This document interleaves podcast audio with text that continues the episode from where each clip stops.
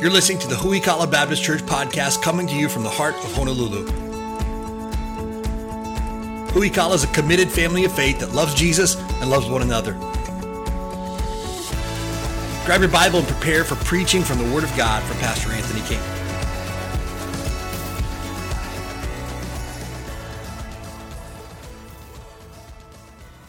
But grab your Bibles if you have them and turn to Luke chapter 5 is where we're going to be at today. Uh, we have uh, one more message in our series uh, for our new year entitled Launch Out. Uh, and so we're winding down this series. We've got some exciting stuff planned for the month of March as well. Luke chapter 5 is where we're going to be at. Our theme for the new year, launch out. We've been taking a look at how we can live by faith and been taking a look at some examples of the life of Peter, at the way that uh, Peter uh, lived his life, and uh, some ways that he responded to God's call uh, to live a life of faith. We've been taking a look at that. If you missed any of the messages so far, you can always get caught up on our website at huikala.org. Uh, you can also subscribe to our podcast or download our Huikala app to your phone or your tablet uh, and stay caught up that way. Whatever you do, don't miss these messages. I know for a fact they'll be a help to you.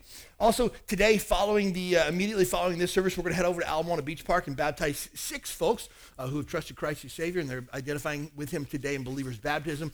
I hope you'll join us for that. It's always an exciting time uh, for us to gather as a church family over to Ala Beach Park and see these folks baptized. It's a great uh, testimony to folks that are watching as well, of those that, who have trusted Christ and are now following Him uh, in baptism. And so I encourage you to be a part of that today, immediately following uh, this service here. You say, Will you preach a shorter message so we can go to baptism? I tell you what, I'll try really hard. How about that? Uh, Luke chapter 5 is where we're going to be at uh, today. Luke chapter 5, uh, starting in verse number 1. It came to pass as the people pressed upon him to hear the word of God, he stood by the lake of Gennesaret. The lake of Gennesaret is also uh, sometimes referred to in the Gospels as the Sea of Galilee. He saw two ships standing by the lake, but fishermen were gone out of them and were washing their nets. And he entered into one of the ships, which was Simon's, and prayed him that he would thrust out a little from the land. And he sat down and taught the people out of the ship. Now, when he left speaking, he said unto Simon, Launch out into the deep and let down your nets for a draught. And Simon answering said unto him, Master, we've toiled all the night and have taken nothing. Nevertheless, at thy word, I will let down the net. And when they had this done, they enclosed a great multitude of fishes, and their net brake. And they beckoned unto their partners which were in the other ship that they should come and help them. And they came and filled both ships so that they began to sink. Peter saw it, he fell down at Jesus' knees, saying, Depart from me, for I'm a sinful man, O Lord. For he was astonished, and all that were, at, were with him at the draught of fishes which they had taken. And also it was James and John, the son of Zebedee, which were partners with Simon. And Jesus said unto Simon, Fear not, from henceforth thou shalt catch men. When they had brought their ships to land, they forsook all and followed him. Today we're taking a look at launching out in our stewardship. Uh, the word stewardship means to manage something that doesn't belong to you. Uh, for example, uh, there's been folks who sometimes have said, hey, Pastor, we're going to the mainland for three months. We want you to drive our car for us. I turn down 100% of those opportunities. You know why? Because I don't want to be on the hook for your car. Uh, because I've had cars stolen, I've had cars broken into, I've had uh, cars uh, that, that have gotten keyed and tires slashed and everything under the sun. I don't want to be on the hook for your car uh, and be responsible for that. So I turn down 100% of those because I don't want the listen to me, stewardship of that. That means I'm on the hook for it. That means I'm responsible for it. It doesn't belong to me, but I'm responsible for how I maintain it. Uh, now, it's been helpful sometimes when we've been maybe down a car or a car in the shop and someone offers to let us borrow their car. That's ever happened to us before, we've always made sure that it gets washed before we return it. We fill it up with gas. We clean all the french fries out of the, uh, the cracks of the seat before we give it back. We take really good care of it and we give it back. And generally, if somebody's been really kind to us and let us borrow a car, we'll do something nice like uh, get them a gift card at Cheesecake Factory or a Starbucks gift card or something like that just to say thank you for what they've done. Why? Because that's good, what's the word? Stewardship. I'm managing something that doesn't belong to me it belongs to someone else. And I'm going to take really good care of it while I have it, and I'm going to give it back to them when I'm finished with it or when they need it back. That's what stewardship looks like. It's very different than, say, for example, renting a car. We were uh, on the mainland this past week. We rented a car. One of the glories of renting a car is you don't have to wash it. You don't have to clean it out when you're done. It was an amazing thing. Our very last act on the mainland, we went through the Chick-fil-A drive-through very last thing that we did before we jump on a plane, uh, because that is the Lord's chicken right there. Uh, but so my, my friend, he was like, I, I don't like Chick fil A. I said, How can one not like Chick fil A? I question his salvation. Are you sure that you're saved? It's the Lord's chicken. And he says, it's just too expensive. It's just too expensive. I said, well, the good news is, is they probably tithe off of the money that they, they, they get from you buying chicken from them. Uh, but uh, our very last act that we did on the mainland, we went to Chick-fil-A drive-through before we turned in the rental car. And we get to the rental car to turn in the car, and my daughter McKeely's in the back seat. She's, she's 10 years old, and she says, hey, I guess we need to clean up all this trash in the back and throw it away, don't we? Oh, sweetheart, you've never rented a car before, have you? We don't have to do nothing. And she's like, What? Well, it would be nice of us to take all of our garbage and put away, but they have people that do that. That's their job, and we don't want to take away jobs from people. Right? I mean, this guy could get his hours cut because we cleaned out our car, right? And so we just turned it in with, with every, we, we cleaned out a little bit of the garbage and stuff like that. We weren't overly concerned with it being super duper clean. Why? Because it didn't belong to us. It never belonged to us. It belonged to somebody else. We were renting it. That's different than stewardship. Owning is different than all of that. Owning says it's mine. I'll do with it what I want to. I'll use it how I want to. And when I'm done with it, I'm free to do with it as I choose because it belongs to me. If we look at the idea of stewardship in the Bible, uh, the Bible tells us that stewardship understands that God is the owner of all things. God created everything and everything belongs to him. If God is the owner of all things, then that means that you and I own nothing. I don't own anything. I don't have anything to my name. We own nothing. God's the owner of all things. We're only borrowing what we have. Job uh, chapter 1, verse number 21. Job says, Naked I came out of my mother's womb, and naked shall I return thither. The Lord gave, and the Lord hath taken away. Blessed be the name of the Lord. If you understand the story of Job, Job was a man who was very wealthy according to the world's standards and lost everything. Like everything that he had to his name children, land, possessions, his livelihood, his job. He lost everything. And you know what Job said? It's fine. I came into this world with nothing, and when I die, I'm not taking anything with me. And whatever I have is what God's given me, and I'll just be thankful for that. Job had a good understanding of what stewardship looked like. Many times you and I think that what we've achieved in life is out of our own blood, sweat, and tears. And to a certain extent, that might be so, but it's always God who gives us everything. Nothing belongs to us at all. You see, we are simply stewards. The word stewards is not a, a, steward is not a word that we necessarily use in today's vernacular. The word steward means to be a manager. I simply take care of God's stuff for him. That's what stewardship looks like. I don't actually have any money at all. All the money that I have is God's. I just manage it for him. My children don't actually belong to me. Those are God's kids. I just manage those kids for him to a varying degree of success from time to time. My car that I drive, it isn't really my car at all. It's actually the Lord's car. That's why I want to take really good care of it. We try to teach our kids the value of things, not necessarily from a worldly perspective that daddy worked hard for this and we should take care of it. God gave us this and we should take really good care of it. Uh, we uh, change the oil on our car. Why? Because we want it to last longer. Why? Because we're materialistic? No, because God gave us that car. We want to take really good care of it. I want to keep our car clean and washed and free of french fries in the seat from time to time. Why? Not because I'm uh, overly uh, cleanly or uh, cl- uh, have a cleanliness. What am, what am, I trying to say? Not because I want to be clean, all right? Uh, but because it belongs to the Lord. And it's a representation of how God gives us things and how we take care of them. The idea of stewardship permeates every area of our life. Unfortunately, many times when pastors will talk about stewardship, they're talking about one thing money. How do you manage your finances? That's certainly a piece of the puzzle, but stewardship is all of life. It's every uh, time that I spend. Uh, it's how I spend my days. It's how I spend my time. It's the, uh, the way that I manage my finances. It's the way that I manage my relationships, my friendships. Stewardship is life. Bible says in the book of James, chapter 1, verse number 17, every good and every perfect gift is from above and cometh down from the Father of lights, with whom is no variableness, neither shadow of turning. You see, if you have something good in your life, the Bible says that it came from God. If you have a job, God gave you that job. That's what the Bible says. If it's a good gift, it came. You say, "Oh, that's my job isn't necessarily a good gift." Uh, well, the fact that you have the ability to, to provide for yourself and maybe your family is a good gift. If you have a job, God gave it to you. If you would say that your kids are a blessing, God gave them to you. If you say your marriage is a blessing, God gave you that. If you would say, man, just being able to live in the great state of Hawaii, God gave you that.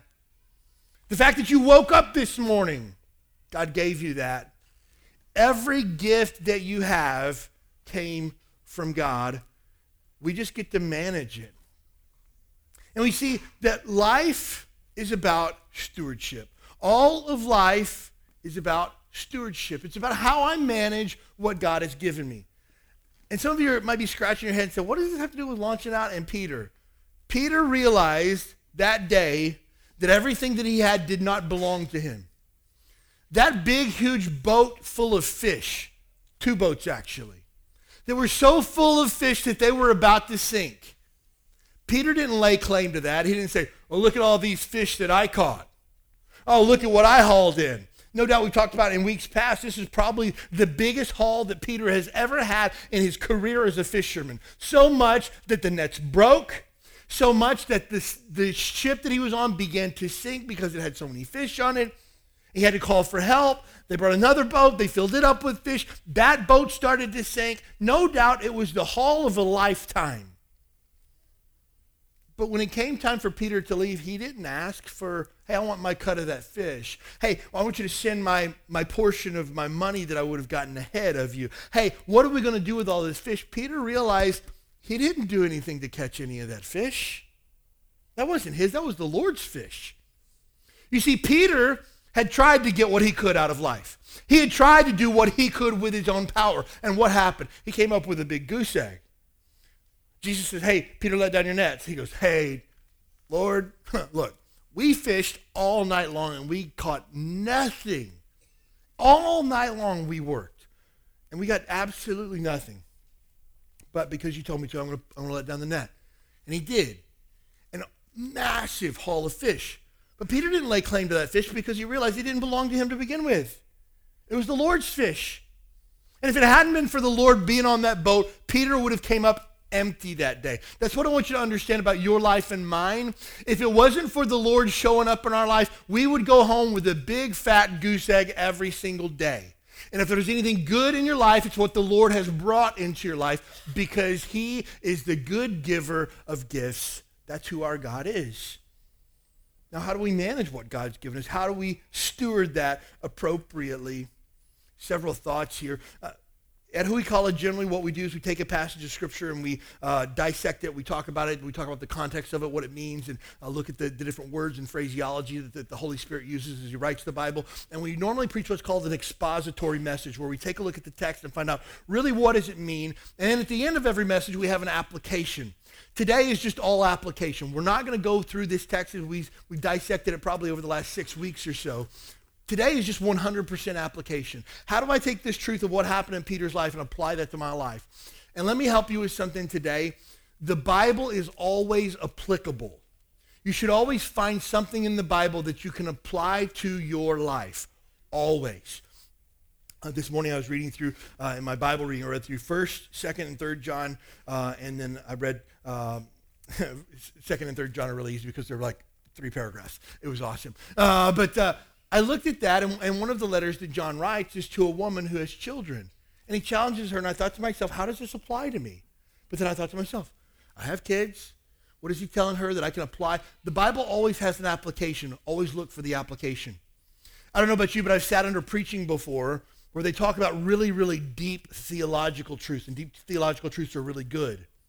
But you walk away from the message kind of scratching your head and go, that was really confusing, but I think it was deep. I think that was really, really deep. I'm just not on the level to understand that yet, right? Let me help you with something. If you ever hear preaching where you leave confused, that's not good Bible preaching. Now, again, I'm not going to wrap my brain around every truth that there is in God's Word. Uh, again, for me, I've been reading the Bible since I was a kid. I haven't fully grasped all the, the truth of the Bible yet. I'm still working on it. So there's parts of the Bible that, that just flat out don't make sense. But good Bible preaching always tells you what the Bible says and how you apply it. That's what we're taking a look at today. How do we apply this truth of stewardship? First of all, we must steward our time. I was talking with some folks uh, several weeks ago when we were talking about spiritual gifts. We're talking about the, the way that we, uh, we use our gifts and the gifts that God's given us. And uh, Romans chapter 12 talks about the gifts that God's given us.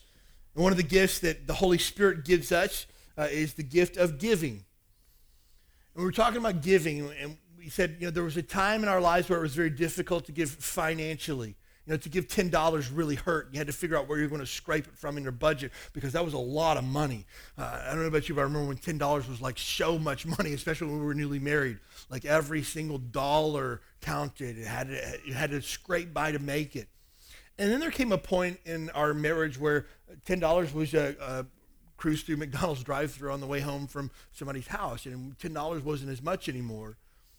But one of the things that as I get older that I value more than money, you can have all of your money that you want, I value my time because I can't get it back.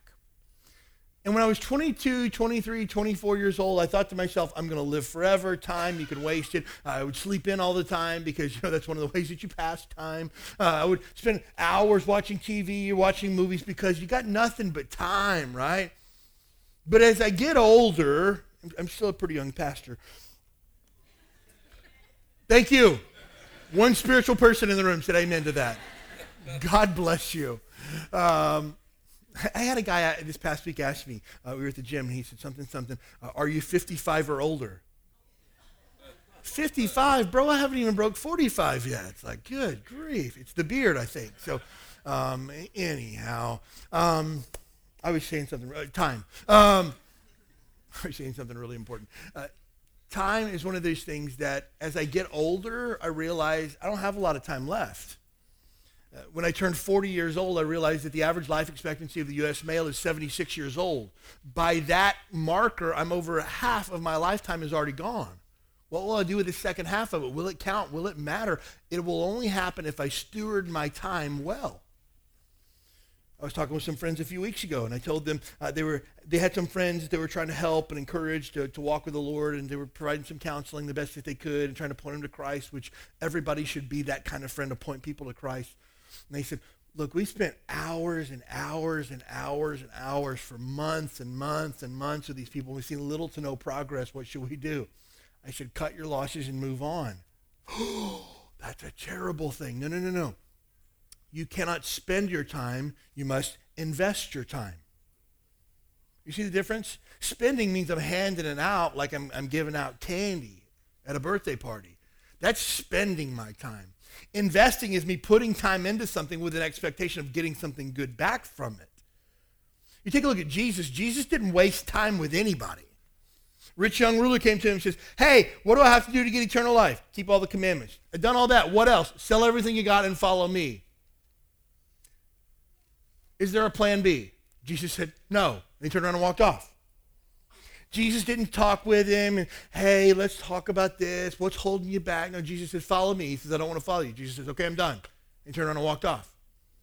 Time and time again, people came to Jesus. Jesus, we want to follow you. He said, hey, look, I don't have a place to sleep tonight, but if you want to come, you're welcome to come. And people followed him for a little time, and then people fell away. But at the end of the day, Jesus didn't waste time with anyone. He invested his time. Jesus went through Samaria and met the woman at the well. What an incredible story. Jesus went out of his way to find this woman at the well to talk with her. He shared the truth of the gospel with her that he was the water that her soul longed for. Any woman that drank of that water would never thirst again. And she says, Give me this water. And he shared himself with her. And he, he gave her the truth of the gospel that he was the Messiah. She believed on Christ and she was saved. And she said, You got to wait here. I'm going to get some more people. And more people came back. And when those people came back, the Bible says that they begged Jesus to stay with them. Stay with us, teach us, train us. We want to know what's going on here. And Jesus stayed. You know why? Because he was investing his time. Jesus went back to his hometown, and people go, Isn't that Mary's son? That, that's Joseph's kid. They built a deck on my, the back of my house last summer. I remember, well, who does he think he is? And you know what Jesus did? The Bible says he laid his hand on a few people and then he split. You know why? Because he wasn't going to waste time with people who did not want the truth. You and I waste time every day. Some of it we have no control over. I sit in traffic far more than I want to. I have no control over that. I used to get really mad about it. I would get angry. I would uh, people would cut me off in traffic, and I would shake my fist at them.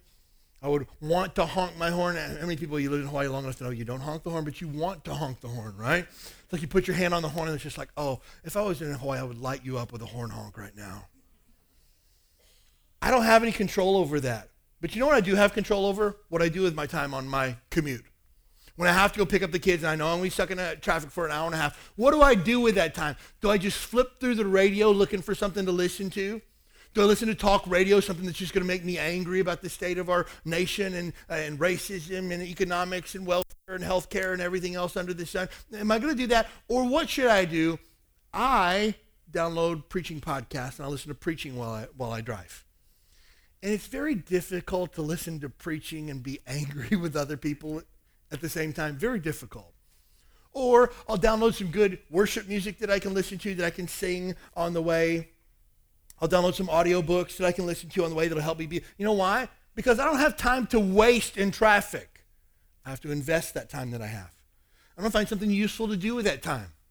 Uh, I like watching TV and being entertained like anybody else, but I don't have four hours a day to sit and look at a, a, a TV screen. I just don't have it. I have to invest my time other places.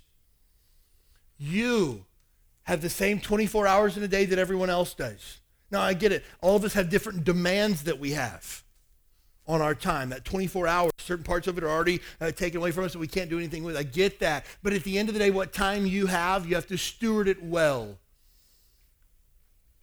I've talked to folks before about their Bible reading. So I just don't have time to read the Bible. That is a lie. Simple as that. How long does it take to read a chapter from the Bible? How long does it take to read a proverb every single day? Less than five minutes.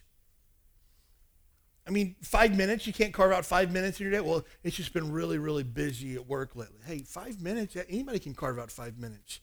But we don't because it's not a priority in the way that we steward our time. Hey, I could spend five minutes less on Facebook and Instagram and five minutes more in the Bible, and I'll be helped by that.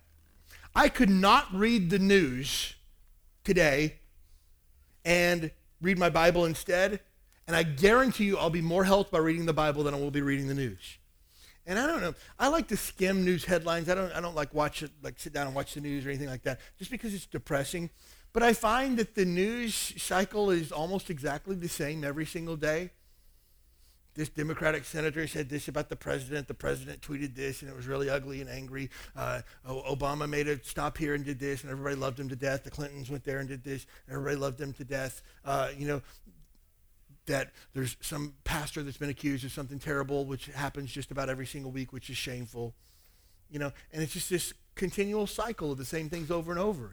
The Lakers are doing incredibly terrible. Same story over and over.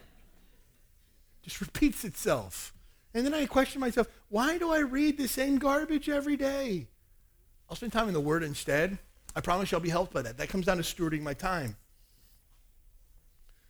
But here's the thing about stewardship the time that you have is a gift from God to manage well. Are you managing your time well?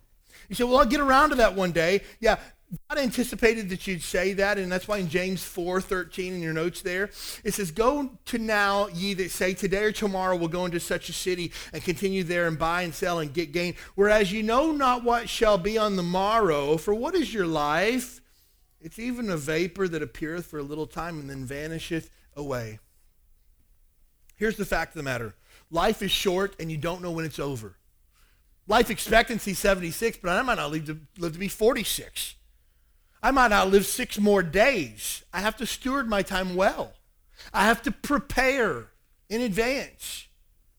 Would it be a terrible thing if, let's just say, I died a week from now?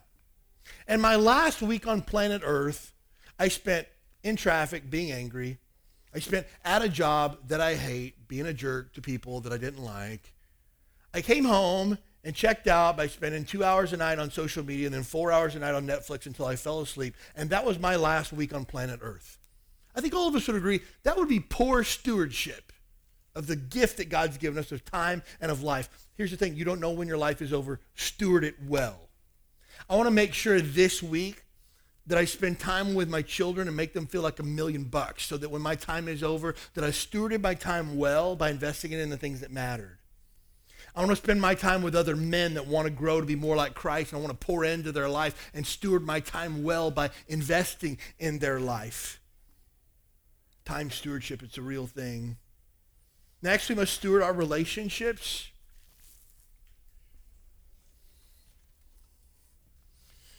If you're taking notes, I would write out beside this every relationship is a gospel opportunity. The people that I spend time with, I need to be careful with that. Because there's certain people in my life, what the Bible says are iron sharpening iron relationships. The more that I'm around this guy, he makes me a better man. He makes me love the Lord more. He makes me love my wife more. He makes me love my kids more. He makes me want to be a better man. He makes me want to, to do more for the cause of Christ. This guy helps me. Then there are other people in my life that just drag me down. There's other people in my life that every time I'm around them, they just want to complain and gripe. There's people who want to complain to me about me. There's people who want to complain to me about our church. Hey, look, I don't have time for that. Really? And I say this with all love in my heart for you. If who Huikala is not the right church for you, find the church that you need to be in and serve there wholeheartedly. Jump in with both feet and serve Jesus. And when we get to heaven, we'll high five, we'll bro hug, and we'll, we'll be excited to be with Jesus, right? But please don't try to bring me down or bring this church down with negativity. Too short for that. No, I do want to preface that. If we are in error or someone is in sin, please, by all means, bring it up.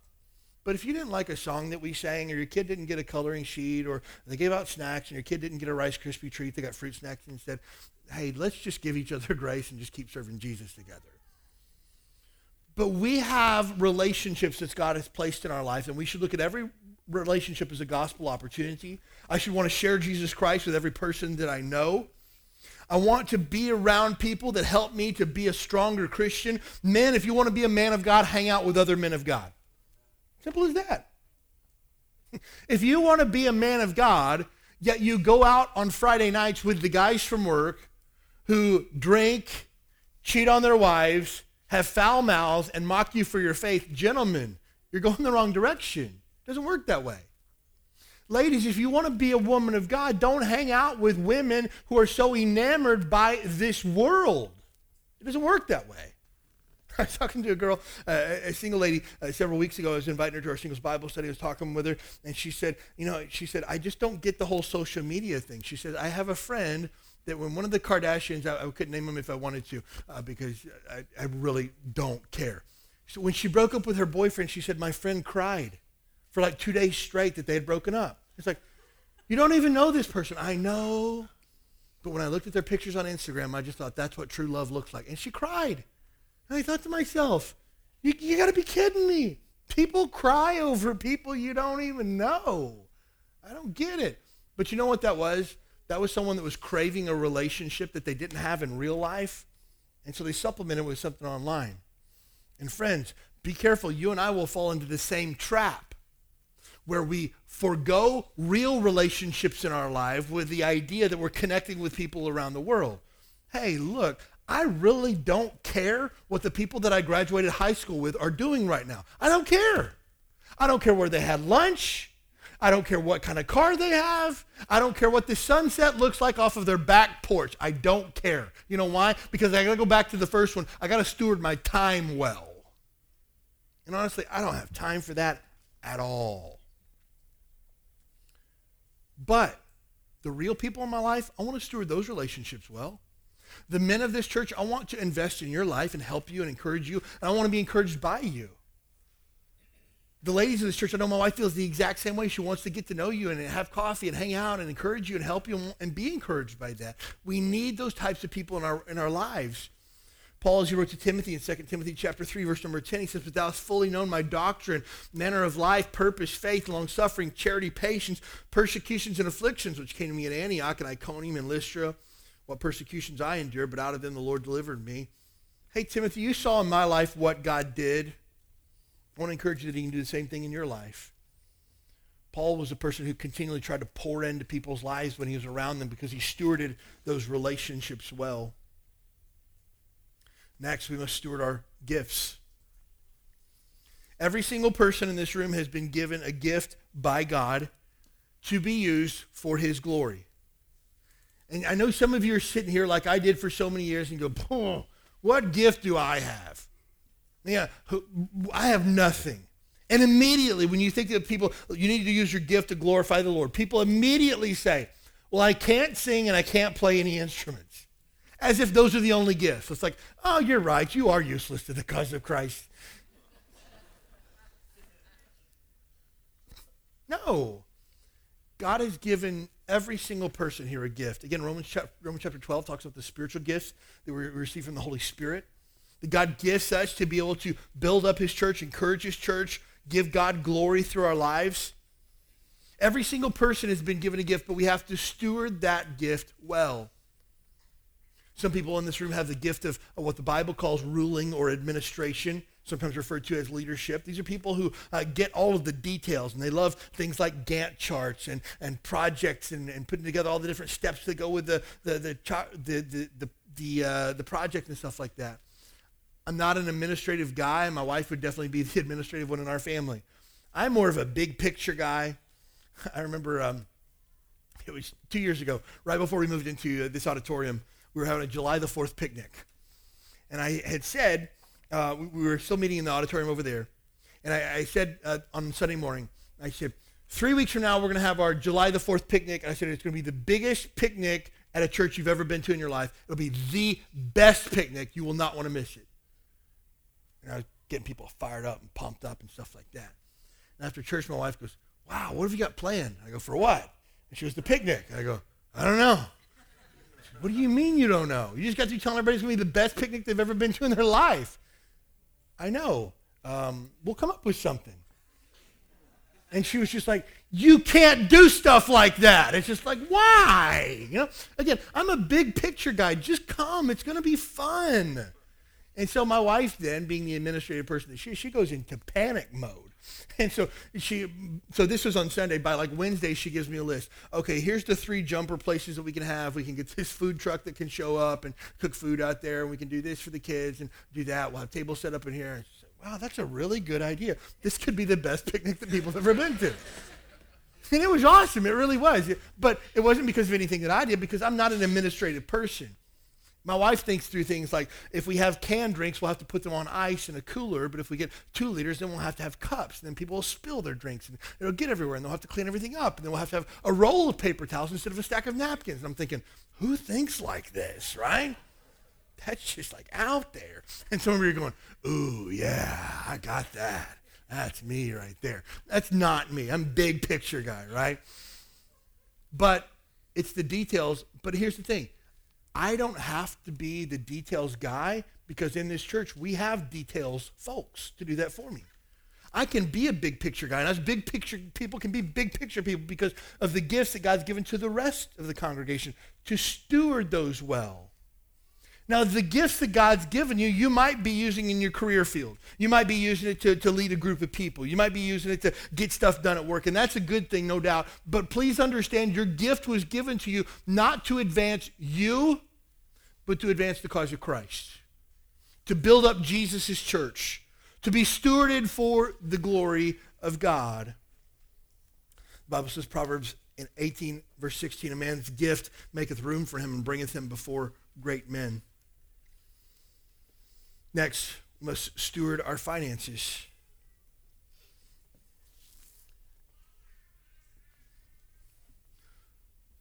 Every dollar that you have to your name belongs to God. Every bit of it. Sometimes we get the idea that the tithe belongs to the Lord, and it certainly does. The tithe is the first tenth part of what we receive. We sometimes refer to that as first fruit giving. That the first tenth of everything that I have that comes into my hands automatically belongs to God and we give back to Him. But sometimes people have the misconception that the tithe is the Lord's and the other 90% is mine. No, no. 100% of it belongs to God. He just asks for 10% to be given back to Him to further His kingdom. And He gives the remaining 90% to you to steward. You're the manager of God's funds. And so what God places in my hands isn't mine, it's His. I just get to manage it for Him. So I'll give Him the, the first fruit that He asks of me, the first 10% of what I give, I give to the Lord out of worship, love, adoration, and obedience. But the remaining 90%, I don't get to just blow how I want to willy nilly. You know why? Because that still belongs to God. I want to steward it well. For example, our family has made a commitment uh, and again, if you if you do this, I'm not against you. I'm just telling you what our family has done and how we apply stewardship. Uh, we never buy a brand new car because it, it's going to lose its value immediately. We never finance anything because we're making payments on something that we cannot afford. So for us, we'll find something that we can afford in our price range that we have the cash to buy that we'll buy that way because we realize this is God's money. And I'm not going to spend God's money paying interest on something just because I couldn't afford it to begin with. And if I can't afford it, maybe I shouldn't have it. This is crazy thinking to some of you, I know. But for us, that's how we apply the idea of stewardship. This belongs to God. I want to manage it well. This also applies to the way that we spend our money. There are certain places that we stores at the, the mall that we will not shop at because of the way uh, the things that this company stands for. Now, please understand that's a slippery slope. Don't go go googling what everybody believes because you won't eat, eat Ben and Jerry's for the rest of your life. That would be a terrible thing. You know, you won't ever buy anything at the Gap. That would be a terrible thing. You wouldn't buy anything at Old Navy ever again. You know, it'd be like making your own clothes at home with a sewing machine, right? I had a guy one time uh, tell me we we sometimes on Sunday nights go over to the Ben and Jerry's. It's over here at Ward. Uh, the folks that own that are some folks that we've been witnessing to and trying to sure our faith with over several years. So we'll go over there uh, and try to talk with them be an encouragement to them and just have good ice cream, right? Had a guy come to me and show me, I've got this app on my phone that you can look up every company and how they spend their money and what they're politically aligned with. And so you can make sure that you never do business with these companies. And I was just like, ugh. And so he, pull up Ben and Jerry's, and they gave money to this, that, and the other causes that would not align with biblical values and stuff like that. And I go, hey, look, I, I get where you're going with that, but at the end of the day, you're showing it to me on an iPhone that was put together by seven-year-olds in China. You know, you, you can't apply that to every area of your life. You're going you're gonna lose at some point. But for us, companies who overtly shake their hand in the fist, their fist in the face of God, I don't want to put my money there. You know why? Because it's God's money.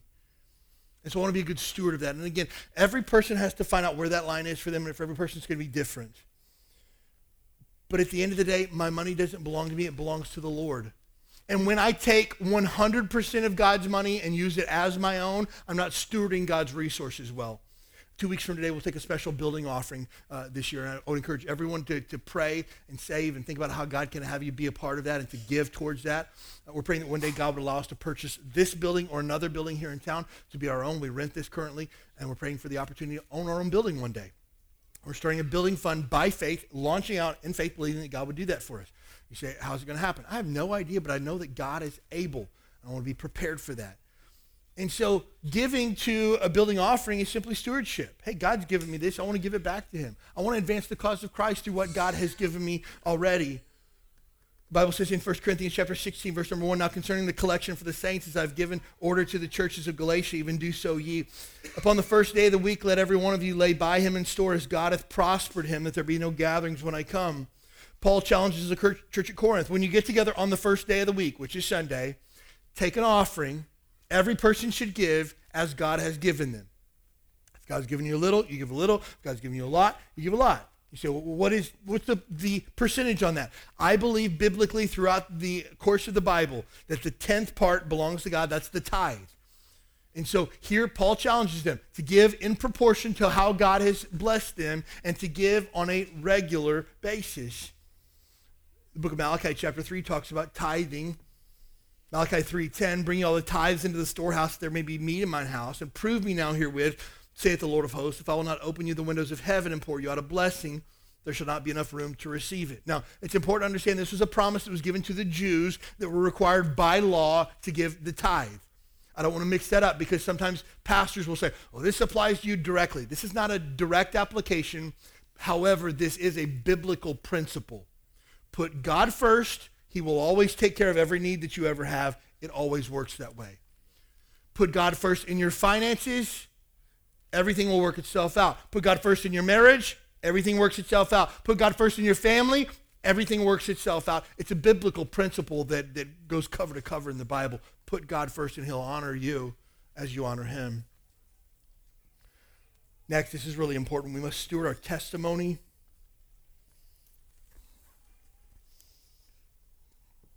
I sometimes make the joke about the stickers that we give away. I say, if you drive like a Christian, you can put this on the back of your car.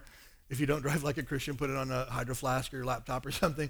It's kind of funny, and it is, but uh, for us, when we first started Huikala, we had a, a, really beat up SUV that we bought when we got here because we were basically broke. And we had a Huikala sticker on the back. We were so proud of that because you know, we were starting a church. There's only a handful of us, and our little beat up SUV, we had had a Huikala sticker on the back. And when it came time to sell that car, my wife says, hey, maybe we should scrape that sticker off before we do. And I said, no, no, no, no.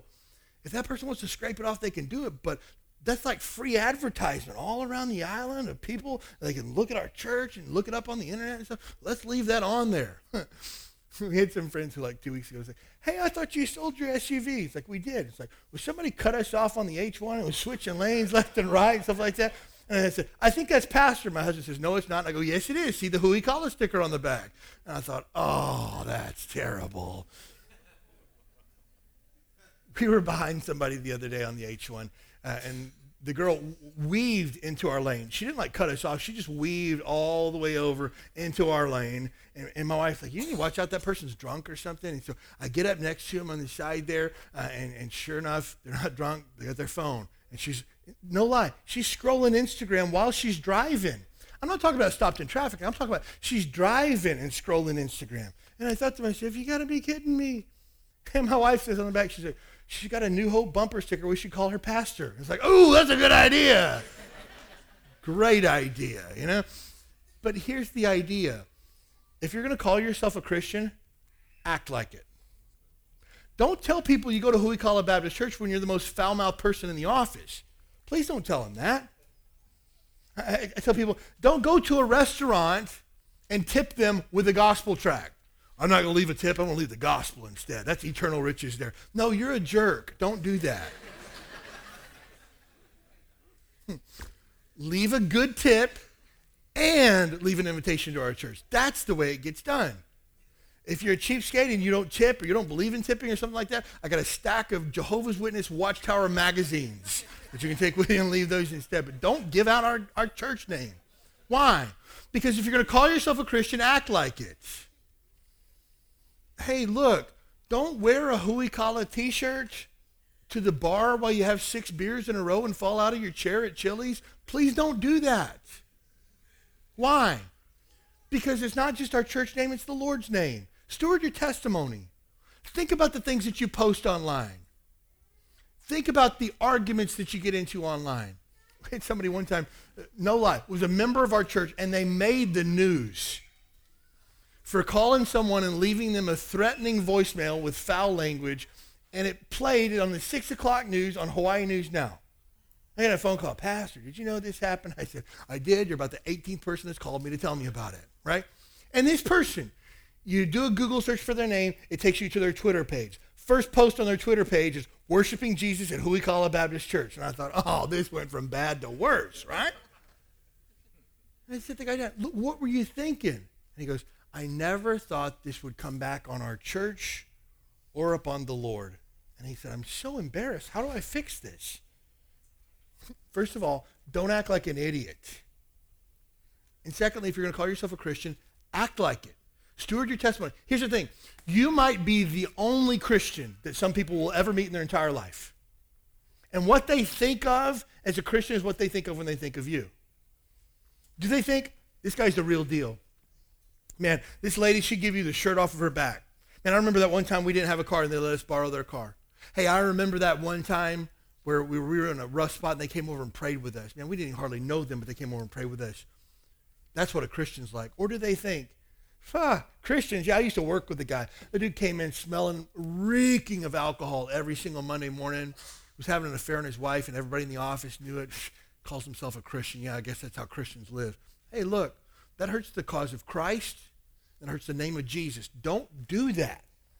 Steward your testimony so that when people think of Christ and you in the same sentence, it's in a positive way. Oh, that's how Christians act. That's how Christians live. Steward your testimony.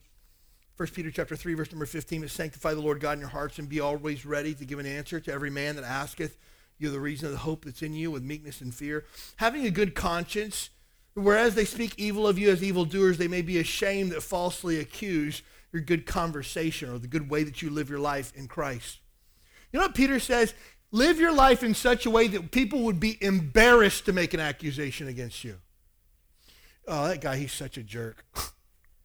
that guy? Are you kidding me? Do you even know him? He's one of the nicest people I've ever met in my entire life. Good grief, what's wrong with you? Oh, sorry. That's what it's talking about. People would be embarrassed to make an accusation against you because of the way you live your life in Christ. That's the way we steward our testimony. Final thought this morning we must steward the gospel, the message of Jesus and what he's done for us. We have to take that message and we have to invest it well. Jesus Christ died for sinners.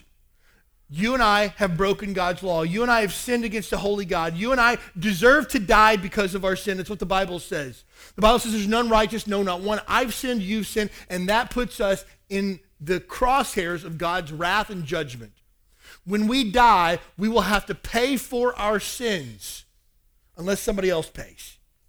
And when you pay for your sins, you're separated from God forever in a place called hell. That's the worst news you could ever get. But the Bible says the wages of sin is death because of your sin. But the good news of the gospel is that Jesus came and died in your place. Romans chapter 5, verse number 8. But God commendeth or demonstrates his love toward us in that while we were yet sinners, Christ died for us. Jesus died in your place so that you don't have to die, so that you don't have to experience God's wrath. Jesus already made the payment for you, but you have to accept that payment. The only way that you can accept God's payment of forgiveness is to repent of your sins. It means to turn away from your sin and turn to Jesus instead. And friend, there must be a time in your life where you have been saved or born again. Jesus says, No man shall see the kingdom of God unless he is born again. It's the only way to heaven through Jesus alone. And if you're here today and you do not know for sure that heaven is your home, please get that squared away before you leave here today. But for those of us that know Christ, the Bible says we're ambassadors for Christ, that we're stewards of the mysteries of God, that it's our job to take the message of the gospel and give it to people. That your neighbor who acts like an unsaved person because he is an unsaved person. The only hope that he has for this life and the next is Jesus, and you have the answer. Will you share it with him? That's stewardship of the gospel. Every Christian must steward the gospel well. But here's the thing about stewardship with stewardship comes a day of accountability. Think about that. At some point, the master's going to say, Hey, everything that I gave you, what did you end up doing with that? Hey, those things that I left you with, how did you invest them? And the Bible says that all of us will stand before God one day.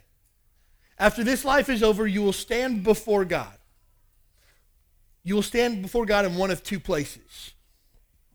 If you've been saved, if you've been born again, the Bible says you will stand before the judgment seat of Christ. Not to determine whether you go to heaven or hell, that's already determined by your faith in Christ. But you'll stand before the judgment seat of Christ, and God's going to say, Hey, what did you do with all that stuff that I gave you? Hey, I gave you a job making six figures. How did you spend that money? Hey, I put you right next door to somebody who was going through a really difficult spot and needed to know Jesus. How did you manage that? Hey, I gave you kids that I expected to raise for me. How did you manage them? And the Bible says we'll give an account of our life before God. That's called the judgment seat of Christ. And the Bible says that we will either receive rewards based on how we lived our life, or we'll lose rewards based on how we invested the resources that God gave us. That's the judgment seat of Christ.